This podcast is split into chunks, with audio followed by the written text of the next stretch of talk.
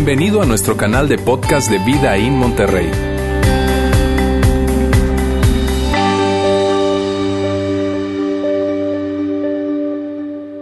Pues bueno, vamos a arrancar hoy nuestra serie La Era de los Reyes. Iba a decir la Era de Hielo, pero no, La Era de los Reyes. Y mira, la verdad es que no sé, no sé tú, pero a mí, a mí me gusta mucho eh, la historia universal. La verdad es que no fue mi historia, mi, historia mi, mi materia favorita en la escuela, porque había que aprenderse fechas, lugares y todo eso, y como que eso a mí no, nada más no me llama tanto la atención, pero siempre me gustó mucho, me llamó la atención leer acerca de grandes personajes, leer acerca de esas primeras civilizaciones, cómo fue que se conformaron, y, y, leer acerca de grandes acontecimientos como las guerras mundiales. No es que me gusten las guerras, pero sí ver cómo, qué sucedió alrededor para que se desatara todo eso. Y mira, una de las historias más interesantes, una época muy interesante, tiene que ver con toda esta era de los reyes, de los reyes judíos, porque tristemente en las escuelas no se lee más acerca de esto, pero la verdad es que tenemos demasiada evidencia, tenemos demasiada información que, que, tú y yo podemos leer acerca de, de, esta época de los reyes judíos. De hecho, tenemos mucho más información acerca de estos reyes judíos que sobre muchos otros reyes que tú y yo conocemos. Y te digo esto porque en la Biblia, en, ese, en esa colección, en esa colección de manuscritos, hay a lo menos seis libros que hablan acerca de esta época de los reyes. Estoy hablando del libro de Samuel, que se divide en dos, primero y segundo libro de Samuel, en, en Reyes, primero y segundo libro de Reyes, y en primero y segundo libro de Crónicas. Ahora, yo, quiero decirte algo, si tú no acostumbras a leer la Biblia o tú no has leído la Biblia todavía, este, estos libros históricos que te estoy diciendo, Samuel, Crónicas, Reyes, es un excelente lugar para que tú empieces a leer la Biblia. Porque vas a encontrar historias increíbles, historias que si Hollywood se pusiera a hacer producciones sería algo fascinante. Entonces te digo, hay estos, estos libros, estos seis libros que nos hablan acerca de esta época de los reyes. Y no solamente esos seis libros, sino que también hay eh, otros libros que fueron escritos por profetas que si tú los lees, tú llegas a los profetas de la Biblia y tú parece que estás leyendo un montón de gente enojada. Porque parece que están todo el tiempo enojados y no, esto y el otro, y tú, uy, déjame le adelanto. Pero la realidad es que esos hombres le hablaban al pueblo de parte de Dios porque Dios quería que ellos hicieran algo al respecto, que modificaran su comportamiento.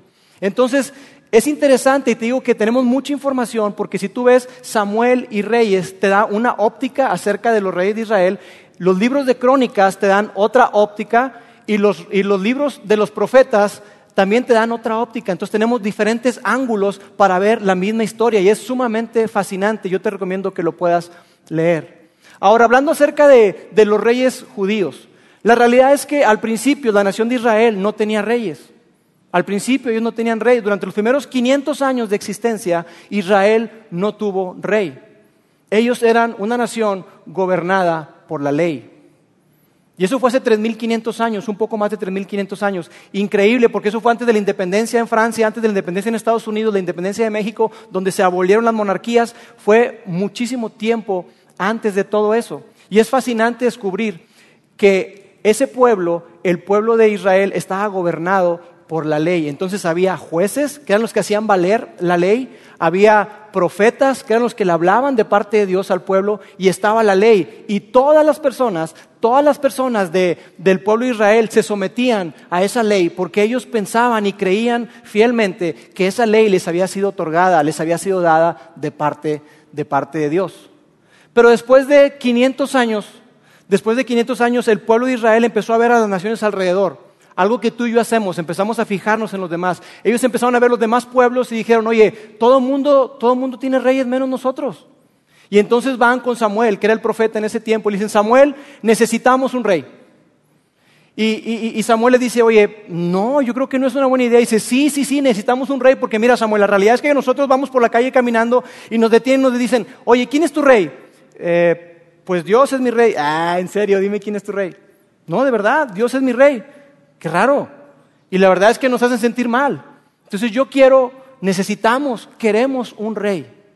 Y Samuel les dice, amigos, es una pésima idea, porque los reyes se van a comportar como reyes. Y los reyes cobran impuestos, los reyes levantan ejércitos, los reyes se van a llevar a tus hijos para que formen parte de su ejército y muy probablemente el día de mañana tus hijos van a, van a morir ahí. Entonces no es una buena idea, pero ellos dijeron, no queremos que nos des un rey, Porque queremos ser como los demás, queremos ser como las demás naciones que vemos a nuestro alrededor, nosotros queremos ser como ellos. Y Samuel le dice, amigos, es que precisamente ahí está el problema, porque ustedes no son como los demás. Dios a ustedes los seleccionó específicamente para que ustedes, la gente, los pueblos alrededor, los puedan ver y digan, wow, qué increíble manera de vivir, qué increíble todo lo que ellos hacen, cómo es que hacen todo eso. Y que podamos apuntar y decir, no somos nosotros, se lo debemos a Él, a Dios, que es nuestro Rey. Y Samuel les dice eso, pero ellos no entienden. Ellos dicen, no, no, queremos un rey, queremos un rey. Así que Samuel va con Dios y le dice, Dios, pues está ocurriendo esto, ¿qué hacemos? Y Dios le dice a Samuel, Samuel, no te preocupes, no te están desechando a ti, me están desechando a mí como su rey. Así que dales un rey. Se van a arrepentir el día de mañana, pero dales un rey. Y entonces Samuel va y unge a que fue el primer rey de Israel, que fue Saúl. Saúl dice que era un hombre alto, muy apuesto y que estaba por encima de todos los demás. Pero Saúl tenía la oportunidad de su vida y Saúl la desperdició. Saúl tenía todo para ser un excelente rey, pero él desperdició su oportunidad porque su corazón no estaba en el lugar correcto. Entonces Dios se hizo de otro, de otro, otro hombre llamado David, que se nos dice que tenía el corazón conforme a Dios. Pero aún David, hubo un tiempo en su vida, un tiempo oscuro, donde David metió las cuatro, metió las de caminar. Y David hizo cosas terribles que le costaron muchísimo. Y después de David llegó Salomón. Y después de Salomón llegó Roboam, que fue su hijo. Y Roboam les dijo, ¿saben qué? ¿Ustedes creen que mi papá hizo grandes construcciones? ¿Ustedes creen que mi papá hizo grandes cosas? Espérense a que me vean a mí. Yo voy a hacer cosas más grandes. ¿Y qué creen? Ustedes las van a pagar con sus impuestos. Y ustedes las van a construir. Sí, qué chido, ¿no? Y entonces la gente dijo, oye, como que esto de de tener reino fue una buena idea. Entonces, ellos deciden, ¿sabes qué? Yo ya no quiero continuar con la dinastía de David. Y entonces el reino se divide. Y vamos a colocar un mapa acá para que ustedes puedan ver. Así fue como el reino se dividió. Se dividió en dos grandes secciones. El reino del norte, que era Israel, y el reino del sur, que era Judá. Y el problema de los reyes, cuando tú lees estos libros que te digo, Samuel, Crónicas, Reyes, tú te vas a dar cuenta que la realidad es que Israel tuvo pésimos reyes. La gran mayoría de ellos fueron muy malos reyes. Porque, porque los reyes son reyes. Y ellos creen que están por encima de todo. Los reyes creen que pueden hacer lo que se les pegue la gana. Y los reyes incluso dicen, oye, pues si yo puedo crear la ley, yo tengo oportunidad de emitir leyes, pues yo soy quien puede romper la ley. Y seguramente tú y yo nos identificamos con eso. Al menos yo me identifico. Porque yo en mi casa se supone que yo soy el rey de la casa. ¿Sí, verdad? Yo soy el rey de la casa. Y yo pongo reglas en mi casa, obviamente con mi esposa, pero, pero yo pongo las reglas en mi casa. Y la realidad es que, que yo rompo mis reglas. Una de ellas, la más reciente, fue que compramos una sala muy bonita en el cuarto de televisión y entonces yo le dije a mi esposa, oye, no quiero que nadie coma en la sala de televisión. Nadie puede comer en el cuarto de televisión. ¿Y quién crees que fue el primero que comió ahí? Yo, porque yo hice la regla, yo puedo romper la regla. Al menos eso es lo que, lo que yo pensaba. Y los reyes pensaban lo mismo. Ellos pensaban que estaban por encima de la ley. Ellos pensaban esto que vamos a colocar aquí en pantalla. Ellos pensaban que ellos podían ser autónomos y que no debían rendirle cuentas absolutamente a nadie. Ellos pensaban que podían hacer lo que se les pegara la gana, cuando quisieran, con quien quisieran, y no tenían que decirle a nadie nada, no tenían que pedirle permiso absolutamente a nadie. Eso era lo que ellos pensaban. Pero Dios una y otra vez le dice, hey, no, no, no, no, no, así no es la cosa. Yo quiero que tú entiendas que tú tienes que someterte a mí. Tienes que someterte a mi ley. Tú tienes que someterte a mí porque yo soy, en última instancia, el que quiero gobernar todo. Pero los reyes judíos no entendieron esto. Y por más que, que Dios les mandaba profetas para que les advirtieran y les dijeran lo mal que estaban, ellos no hacían caso. Entonces tenían el problema este, que ellos veían y pensaban que eran autónomos y no tenían que rendir cuentas. Y el otro problema que tenían los reyes es este que está acá que ellos pensaban que no había problema, no asociaban, no conectaban que la rebelión trae dolor, que la desobediencia trae dolor, que hay consecuencias. Hay consecuencias. Si tú decides desobedecer, eventualmente va a haber sufrimiento, va a haber dolor. Y tú y yo lo sabemos con nuestros hijos. ¿No es cierto que queremos disciplinar a nuestros hijos? ¿No es cierto que les queremos enseñar desde una edad temprana que para sus acciones hay consecuencias? Y que tenemos que disciplinarlos. Ellos tienen que entender que ante la desobediencia va a haber una consecuencia. Pero ellos no entendían eso. Ellos decían, no, no, no, no, no, yo puedo manejar las consecuencias. Algo que tú y yo hacemos muy a menudo. No, no, no, yo sé hasta dónde. No, no, no, eso no me va a pasar a mí. No, no, no, yo, yo puedo controlar la situación. Ellos pensaban exactamente eso. Y es por eso que tú y yo nos podemos identificar tanto. Porque la realidad es que eh, este asunto de, que hay rebelión y este asunto de ser autónomos, que vamos a colocar aquí en pantalla, ser autónomo y no rendir cuentas y no conectar la rebelión con el dolor es algo que a ti y a mí nos pasa muy a menudo. Pensamos que podemos salirnos con la nuestra. Pensamos que, eso no me va a ocurrir a mí. Pensamos que sí, le puede pasar a cualquiera menos a mí. Yo lo puedo controlar. Yo sé hasta dónde. Esa fue la historia de los reyes de Israel. Y la historia que vamos a ver hoy, hoy que estamos arrancando la era de los reyes, yo quisiera que, tú y yo lo pudiéramos conectar porque es muy importante y porque más allá de ser una historia muy padre, una historia muy interesante, es una historia que tiene una gran aplicación práctica para ti y para mí. Es una historia que llega para impactar nuestra vida. Y yo para ilustrarlo quiero hablarte acerca de un rey, de un rey que de hecho fue el último rey de la nación de Israel. Él no sabía que iba a ser el último rey. Él nunca se imaginó que él iba a ser el último rey, porque Dios, la verdad es que Dios no cuenta hasta tres. ¿Alguna vez has hecho eso con tus hijos? te voy eh, una, dos.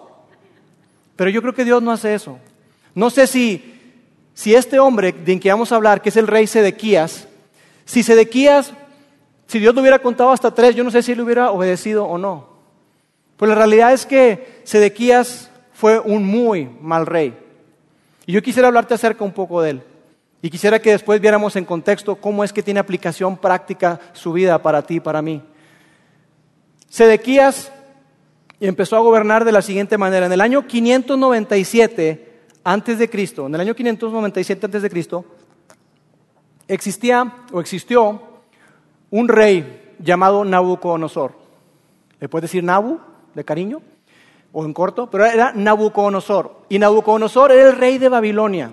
Ese hombre empezó a conquistar todos los países, todas las naciones conocidas en aquel momento, de tal manera que formó un grande imperio. El primer grande imperio lo formó él. Y él era el rey de todo ese lugar. No se le conocía como emperador, pero él era el rey de ese lugar.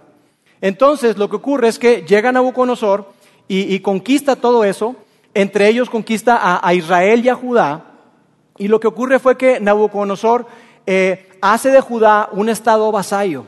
Es decir, ellos tenían que recaudar impuestos y mandarlos a Babilonia. Absolutamente todo. Tú estás aquí para trabajar para mí. Tú recauda impuestos y mándalos a Babilonia. Algo parecido a lo que hace el SAT con nosotros. Imagínatelo, pero multiplicado muchas veces. Entonces, tenían que recaudar impuestos y mandarlos. Y entonces, el pueblo de Israel, los reyes de Israel, llegó un momento en que dijeron, órale va. Y había un hombre llamado Joacim, que era uno de los reyes, y otro que fue su hijo, que se llamaba Joaquín. Y esos reyes, ambos acordaron en que lo iban a hacer. Y empezaron a, recaudar impuestos, a mandarlos a Babilonia, pero finalmente se rebelaron. Dijeron, ¿sabes qué? No, ya no, ya estuvo. Entonces Nabucodonosor lo que hizo fue que mandó a su ejército, rompieron los muros de Jerusalén, una parte de los muros, se metieron hasta el templo de Jerusalén, y tomaron todos los objetos de oro, de plata y de piedras preciosas que había ahí y se llevaron millones y millones de dólares. Miles de millones de pesos se llevaron. Saquearon todo lo que estaba ahí. Y no solamente eso, se llevaron también a la gente más prominente, a la gente más educada, a los profesionales. Se llevaron un montón de personas y dejaron a un remanente ahí, en Judá. Y algo más que hizo este Nabucodonosor fue que tomó a estas personas, tomó a los reyes y se los llevó presos a Babilonia. Y el que se los haya llevado presos es curioso porque, porque quizá, como muchos de ustedes, Nabucodonosor era coleccionista. Algunas personas, algunos de los que están acá, coleccionan tazas, Mi hermana Laila colecciona tazas de Starbucks y pone de cada lugar donde va y tiene un montón de tazas ahí. Hay gente que colecciona eh, estampas, hay gente que colecciona monedas, hay gente que colecciona armas, yo no sé, Pokémones, pero la gente colecciona cosas. Bueno, Nabucodonosor tenía una particularidad. Y esa particularidad es que Nabucodonosor coleccionaba reyes. Imagínate, reyes. Él coleccionaba reyes. Entonces, cuando hacía sus fiestas, sus mega fiestas que duraban semanas o meses, llegaba un momento en que ya de tanto entrarle, pues ya como que andaban medio brutos, y entonces Nabucodonosor ya no sabía cómo entretenerlos. Y decía, ¿sabes qué? Yo tengo una idea.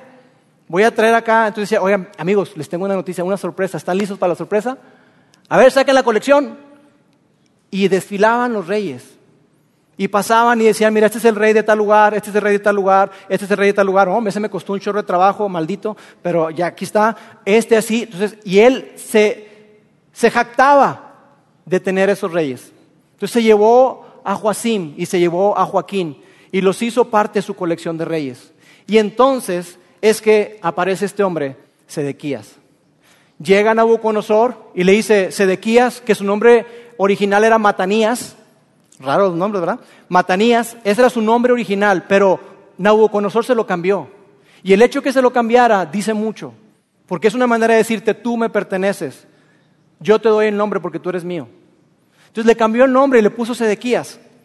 Y este hombre Sedequías llega a Nabucodonosor y le dice, Sedequías, la cosa está así. Tú vas a ser el rey y Sedequías estaba, tú vas a ser el rey, pero te voy a poner tres condiciones, Sedequías.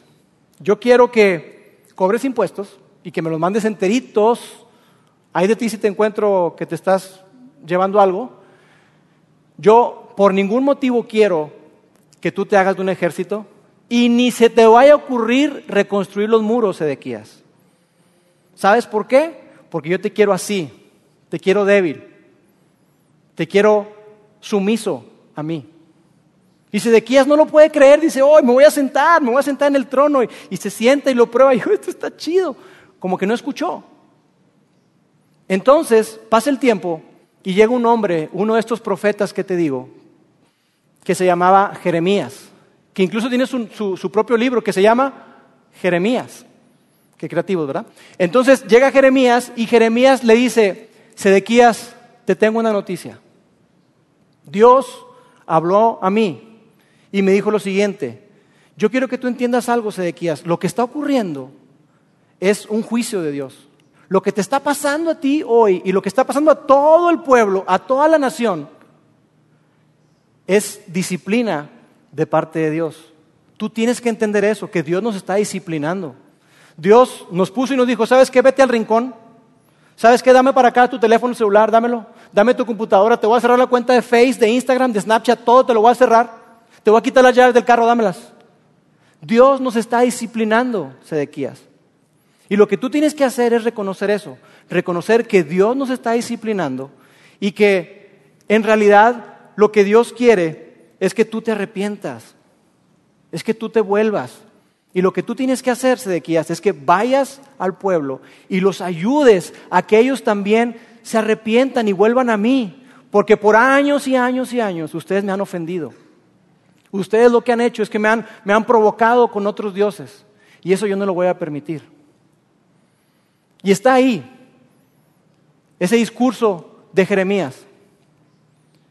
Y vamos a ver qué fue lo que, lo que respondió Sedequías a ese discurso de Jeremías. Dice así, Sedequías tenía 21 años cuando comenzó a reinar y reinó en Jerusalén 11 años.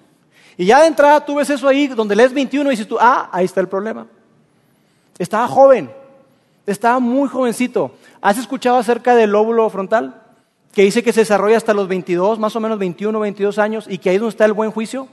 Pues este hombre tenía 21 años cuando comenzó a reinar. Y mira lo que hizo. Dice, pero Sedequías hizo lo malo a los ojos del Señor su Dios y no se humilló delante del profeta Jeremías, que le hablaba de parte del Señor. Es decir, Sedequías dijo, ¿sabes qué? Este, pues qué bien. Eh, Jeremías, escuché tu mensaje, escuché tu sermón. Chido, ¿eh? Estuvo buenísimo tu mensaje. Pero ¿sabes qué? No, gracias. No, gracias. Ya te escuché, gracias por venir, gracias por el mensaje, gracias por el consejo, pero nah, no, no lo voy a hacer. Porque todo eso que tú me dices, mm, no creo que vaya a suceder. Yo sé más que eso.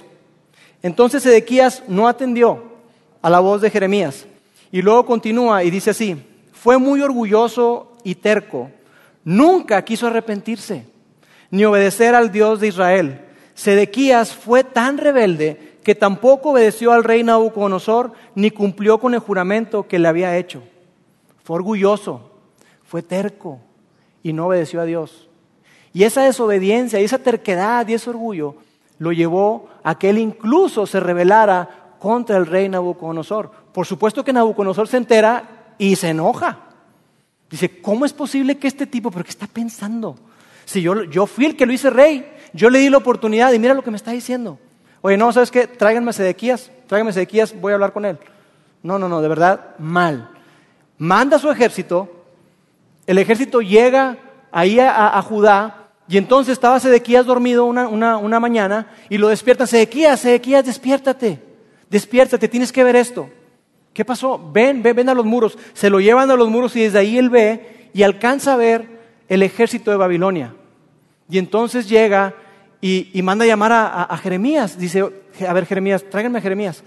Llega Jeremías y le dice, Jeremías, ¿qué hacemos? ¿Qué vamos a hacer? Y Jeremías le dice, pues lo que te dije. Dios te está dando la oportunidad, Sedequías. Arrepiéntete. Arrepiéntete. Lo que tú tienes que hacer es abrir esas puertas, salir y rendirte. Es lo que tú tienes que hacer. Haz eso. Sedequías dijo, no, yo soy el rey. ¿Cómo esperas que yo haga eso? Por supuesto que no. Quizá lo harías tú, pero yo, yo soy el rey. Yo no voy a hacer eso. Entonces, pasa el tiempo y una mañana despierta nuevamente a Sedequías. Sedequías, despiértate.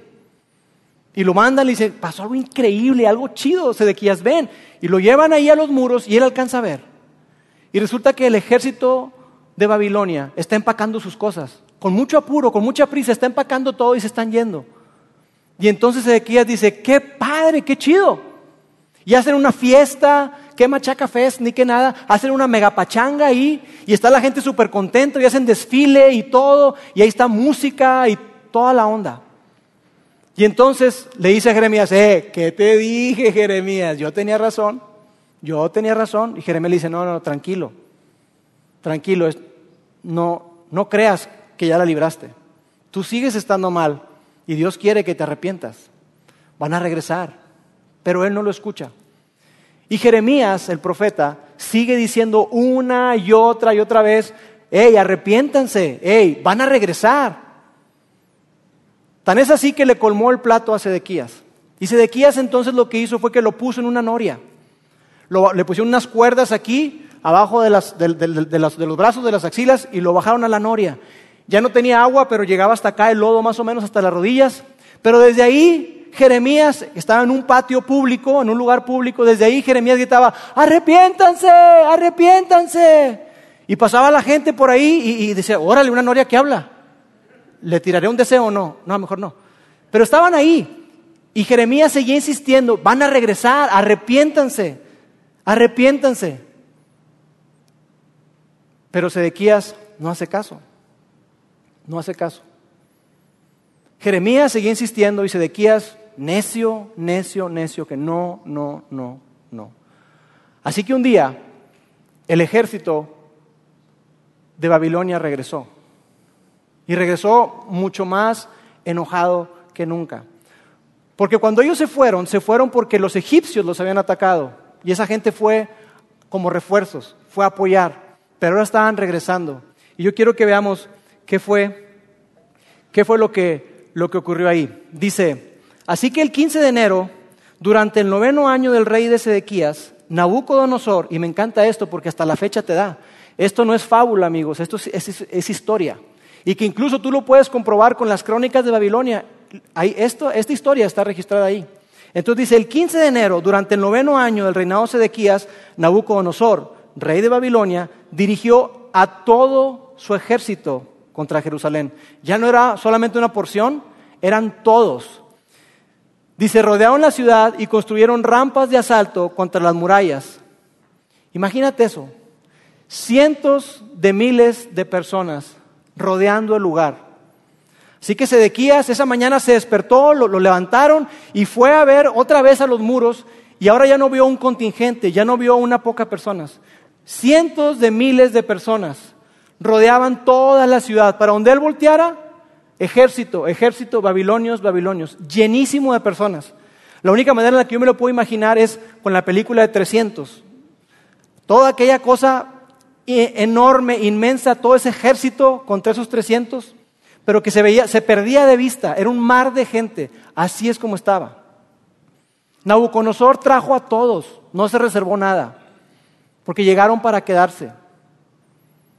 Y es increíble que, que aún así Sedequías no entendía. Dice que eso fue en el noveno año.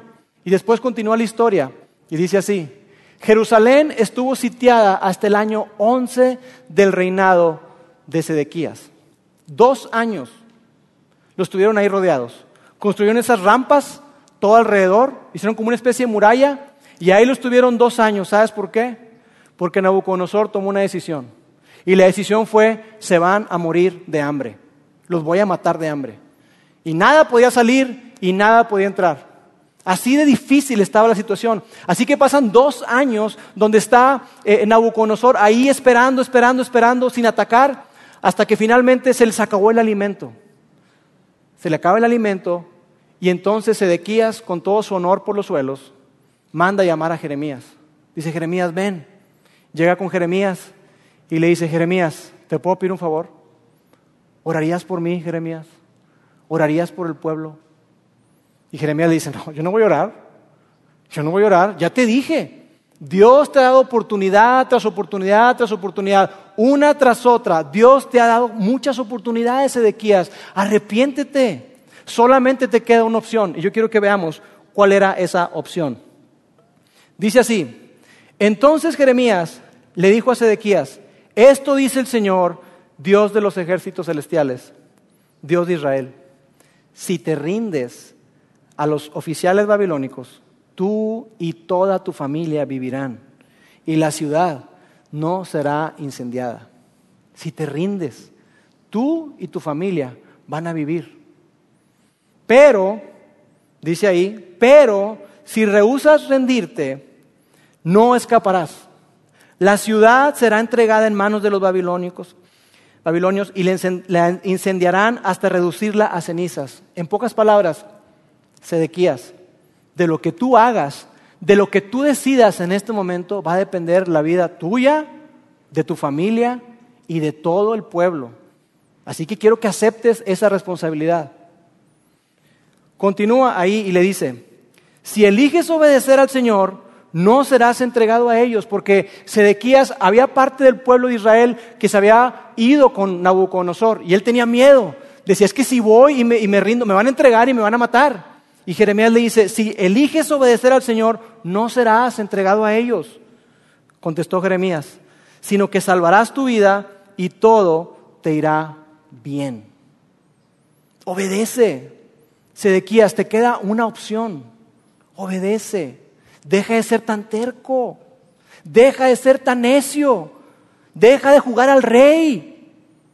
Deja de jugar a ser el rey de tu vida. Obedece. Sométete. Y dice ahí, pero si te niegas a rendirte, y ahí Jeremías le dice lo que va a ocurrir, y le dice que la cosa se va a poner muy, pero muy mal.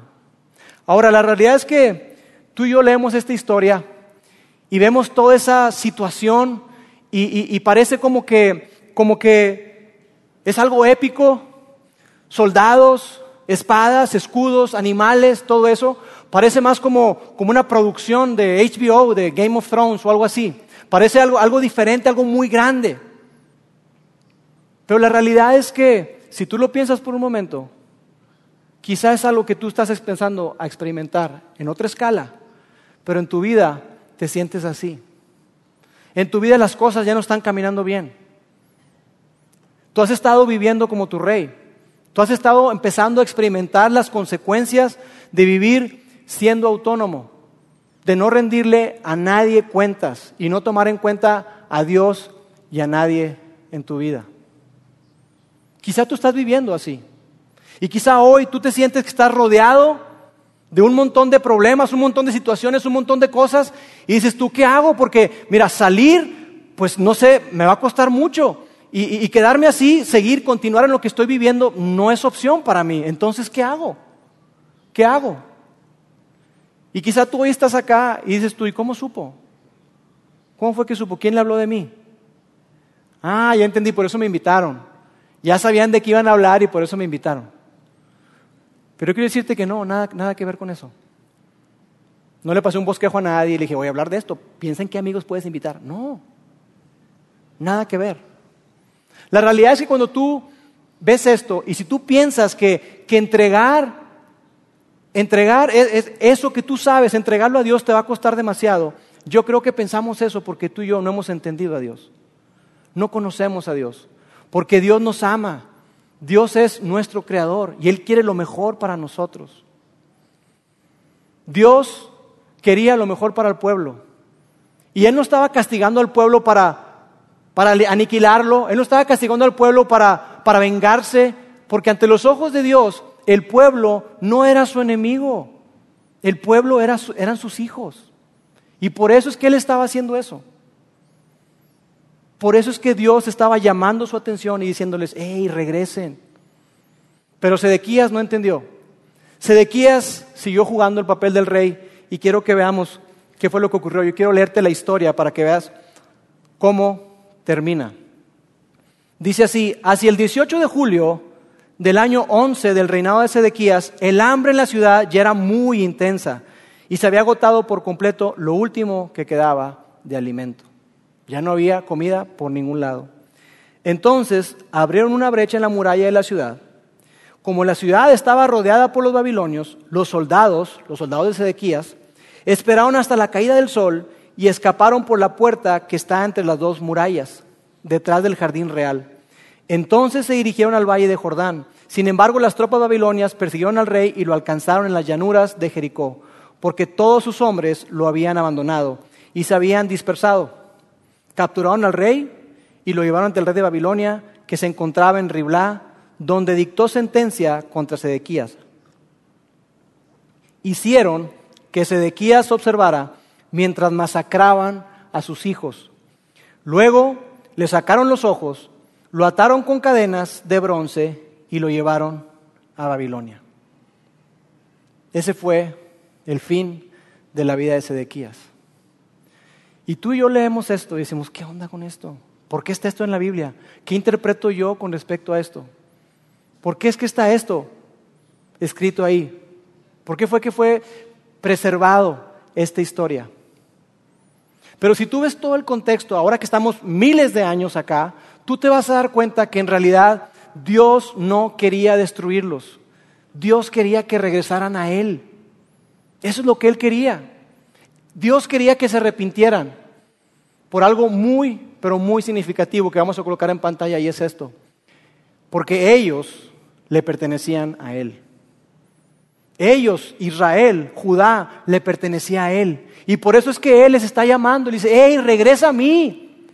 No te quiero destruir, pero no voy a permitir que sigas viviendo de la misma manera, porque te vas a autodestruir. Porque tú estás ofendiéndome constantemente y yo no lo voy a permitir porque te amo y porque tú me perteneces.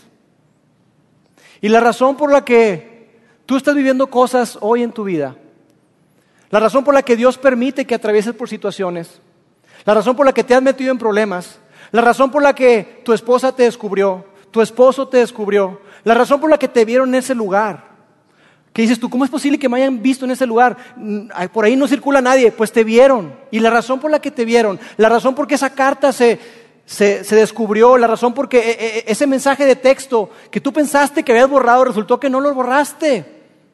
Y te cacharon. La razón por la que tus hijos te vieron, la razón por la que tu, tu jefe en la empresa te descubrió, la razón por la que el SAT, Hacienda, te está citando,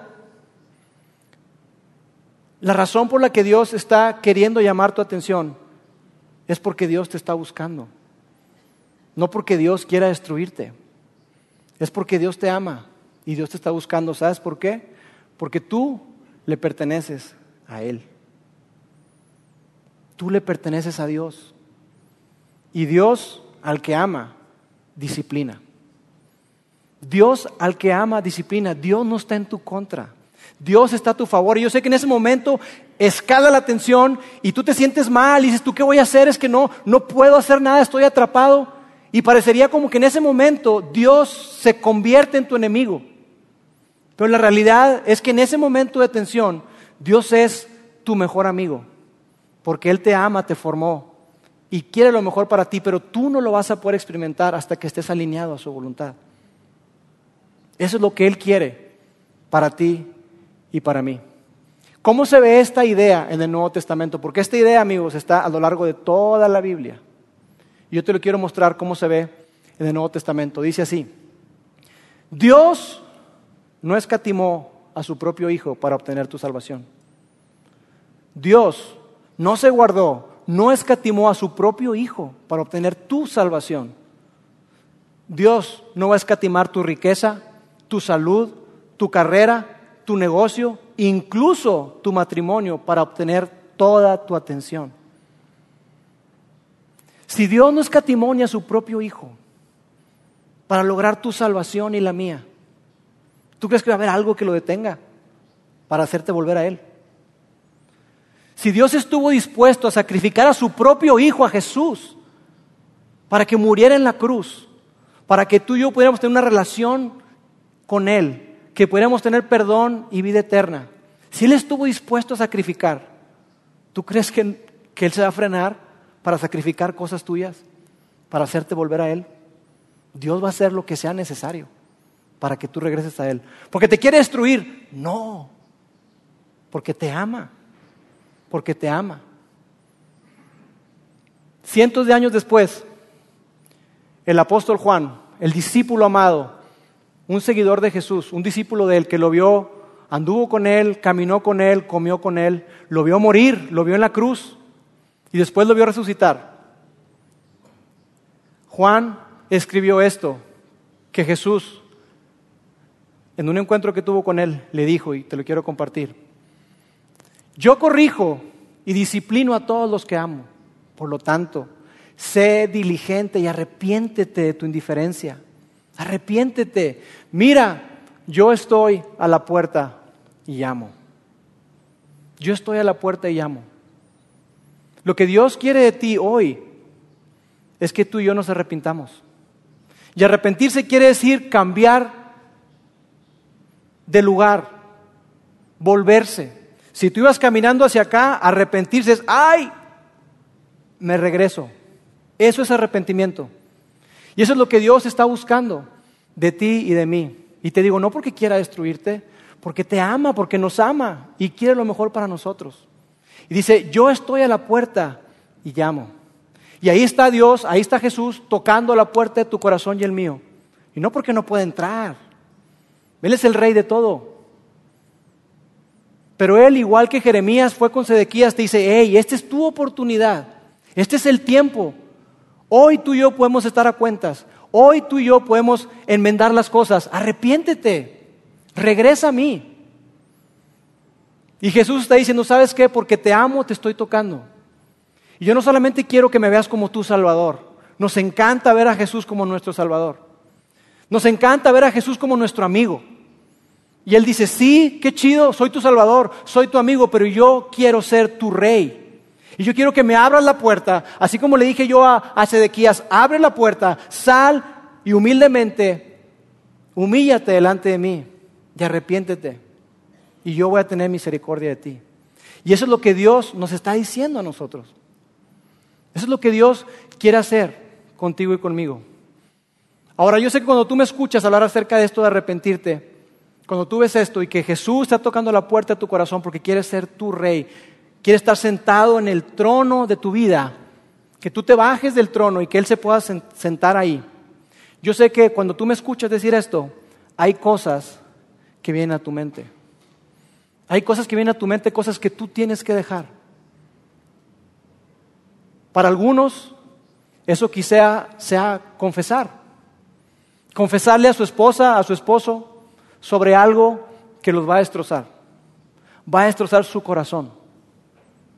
Y tú tienes la oportunidad hoy de ir con tu pareja, ir con tu esposo, con tu esposa y decirle, hey, hice esto. Y yo sé que es difícil. Y yo sé que tú puedes pensar, es que le va a doler mucho, la voy a destrozar. Ya la destrozaste con lo que hiciste. Pero tú tienes la oportunidad, la grande oportunidad hoy, de que seas tú quien le diga y no alguien más, que se entere por una tercera persona. Porque amigos, no nos hagamos. La verdad siempre sale, tarde o temprano. Para otros, no sé, quizá tenga que ver con, con algún hábito que tú tengas que dejar. Cosas que tú sabes, tú y Dios saben, que tú tienes que dejar, tienes que hacer un lado. Para otros quizá es ir a ese lugar donde hoy estás viviendo, empacar tus cosas y salir de ahí porque tú no tienes por qué vivir con esa persona. Tú lo sabes. Y no necesitas a un predicador para que te lo diga, tú lo sabes, en tu corazón tú lo sabes. Y Dios te ha dicho, sal de ahí, sal de ahí. Tú has estado luchando con Dios por eso. Para otros, quizá tenga que ver con terminar una relación, una amistad, un noviazgo, una relación que te está afectando más de lo que tú te imaginas, que te está desviando por un camino en el que tú no quieres terminar. Quizá tú ya has visto a dónde va a llegar ese camino y tú no quieres terminar ahí. Tú tienes que terminar con eso. Para otros quizás sea los electrónicos. Hay gente aquí que está enganchada al Facebook, al Snapchat, al Instagram, y están tan conectados que están completamente desconectados de su familia, de sus hijos, de su esposo, de su esposa. Y tú no quieres reconocerlo. No, yo no tengo problemas con eso, pero no le pones atención a tus hijos. Yo no sé qué sea para ti. Para otros quizá tenga que ver con el alcohol. Que tú vayas y te deshagas de todas esas botellas que tienes ahí. Y el alcohol no es el problema. El problema eres tú, que no sabe controlarse. Y te lo han dicho una y otra y otra vez. Y, el alcohol se ha, convertido en una parte de tu dinámica. Y te lo han dicho tus hijos, te lo han dicho tu, tu, esposa o tu esposo, pero tú dices, no, no, no, yo sé hasta dónde. Yo lo puedo controlar, lo tengo bajo control. Yo no sé qué sea para ti. Pero hoy Jesús está tocando la puerta de tu corazón, llamándote y diciéndote, yo te amo, regresa a mí. Arrepiéntete. Deja eso que has estado viviendo por tanto tiempo, déjalo. Confía en mí. Incluso para algunos de ustedes, cuando tú estás orando, tú batallas para orar. Porque cuando estás platicando con Dios, Él viene, pone en tu mente y en tu corazón cosas que tú tienes que dejar y tú lo sabes. Y tú le dices, no, no, no, no, no, yo soy el rey. Y Él te dice, no, no, no, yo quiero ser el rey de tu vida. Entrégate a mí. Arrepiéntete y entrega tu vida a mí. Eso es lo que Dios desea para ti y para mí. Y todo comienza con esa palabra tan pequeña pero tan importante, arrepentimiento. Sedequías nunca se arrepintió. Sedequías nunca quiso obedecer. Y el final de Sedequías fue terrible. Hoy está en tus manos. Tu futuro, el futuro de tu familia y el futuro de la gente que te rodea muy probablemente está en tus manos a una decisión de distancia. Y Dios está con los brazos abiertos diciéndote, te amo, yo te amo. Tan es así que di a mi Hijo Jesús por ti. Ven, regresa, porque yo te voy a aceptar y yo te voy a perdonar. Permíteme orar. Dios, gracias porque en tu palabra encontramos grandes principios. Gracias porque tú has preservado esta historia, Dios, para nuestra enseñanza para que nosotros entendamos que vivir separados de ti no tiene un buen final, pero que si nosotros volvemos a ti, tú eres grande en misericordia, tú nos perdonas. Gracias porque tú mostraste tu gran amor y que tú estás a nuestro favor y no en contra, y lo demostraste a través de Jesús. Gracias. Ayúdanos, danos la fuerza y la sabiduría para saber qué hacer con lo que hemos escuchado el día de hoy. Te lo pido en nombre de Jesús. Amén. Gracias por haber escuchado este podcast de Vida en Monterrey. Si deseas escuchar estos mensajes en vivo, te invitamos a que nos acompañes todos los domingos a nuestro auditorio. Para más información sobre nuestra ubicación y horarios, entra a vidainmty.org o síguenos en nuestras redes sociales como Facebook, Twitter e Instagram. Nos vemos la próxima semana.